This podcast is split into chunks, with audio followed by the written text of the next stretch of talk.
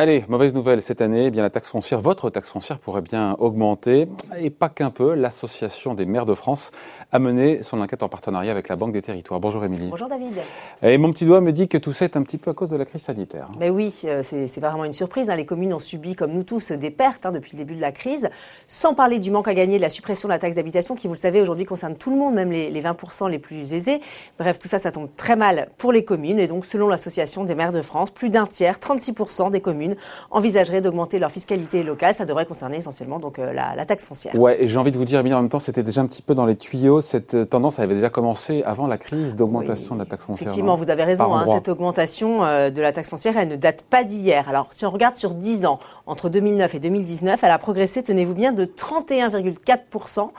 C'est trois fois plus que l'inflation. Et puis, si on regarde sur la période 2014-2019, en 5 ans, la taxe foncière a augmenté de, de 12%. Alors, l'an dernier, ça s'est évidemment calmé, hein, élection municipale oblige, et donc cette année, ça devrait repartir à la hausse, une hausse qui, selon l'Association des maires de France, devrait être comprise entre 2 et 3% Alors on l'a dit, cette, euh, la crise explique évidemment une hausse de la partie, pour partie de la fiscalité, mais concrètement, en, quoi ça impacte euh, les communes? Qu'est-ce qui justifie qu'elles augmentent la, douloureuse la facture Alors déjà, elles ont dû faire face à, des dépenses. Hein. Euh, les communes, on pense par exemple à l'achat des masques, du gel hydroalcoolique, des vêtements de protection. Il y a eu également l'aménagement des locaux, les aides aux entreprises ou encore les primes exceptionnelles. Toutes ces dépenses représentent grosso modo une hausse de 4 à 5% par rapport à ce qui été prévu et plusieurs centaines de milliers d'euros donc supplémentaires pour, pour les communes. Ouais, mais dis donc avec le confinement, pour le coup, pour les, pour les communes, c'est aussi l'occasion de faire des petites économies, je sais pas moi, sur euh, les, euh, les frais de déplacement par exemple. Oui, c'est vrai. Mais alors l'Association des maires de France euh, a quand même bien fait son, son travail. Elle a pris en compte hein, toutes ces économies qui ont été faites pendant, pendant les confinements, avec par exemple, vous l'avez dit, donc des économies réalisées dans les frais de déplacement, dans les frais de restauration aussi, les frais de formation. Il y a également eu moins d'achats de biens et, et de dépenses de services, moins de recours aux contrats saisonniers et aux vacations.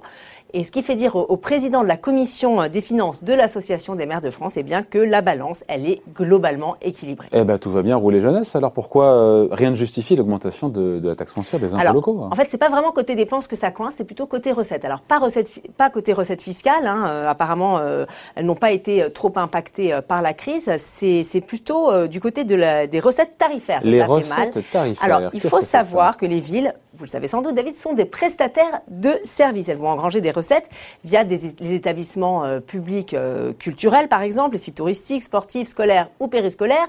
Évidemment, ah, tous, ces, tous ces, sites ont été fermés pendant, pendant, les, pendant des longs mois, pendant les, les, confinements successifs, et donc ça a entraîné de facto des pertes de, nettes de recettes pour les communes.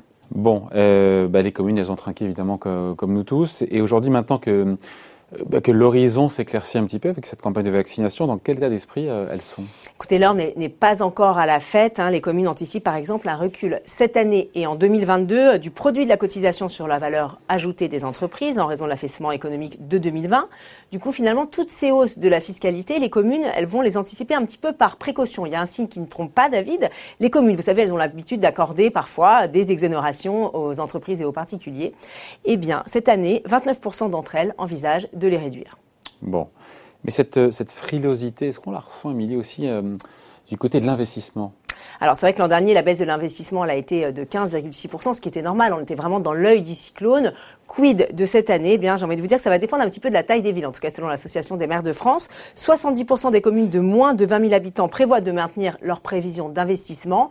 C'est un petit peu moins pour les plus grosses villes de plus de 20 000 habitants. Euh, 60% euh, envisagent elles aussi un maintien des dépenses, mais 31% envisagent de, une baisse hein, de, de, ces dépenses.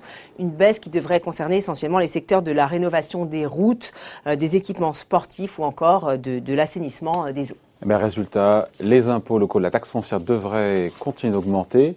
On sait pourquoi. On ne sait pas de combien, mais on sait pourquoi. De 2 à 3 ah, selon l'Association des maires de France. C'est une moyenne. Pour deux tiers des communes. Voilà. Merci, Émilie. Bon week-end. Bye.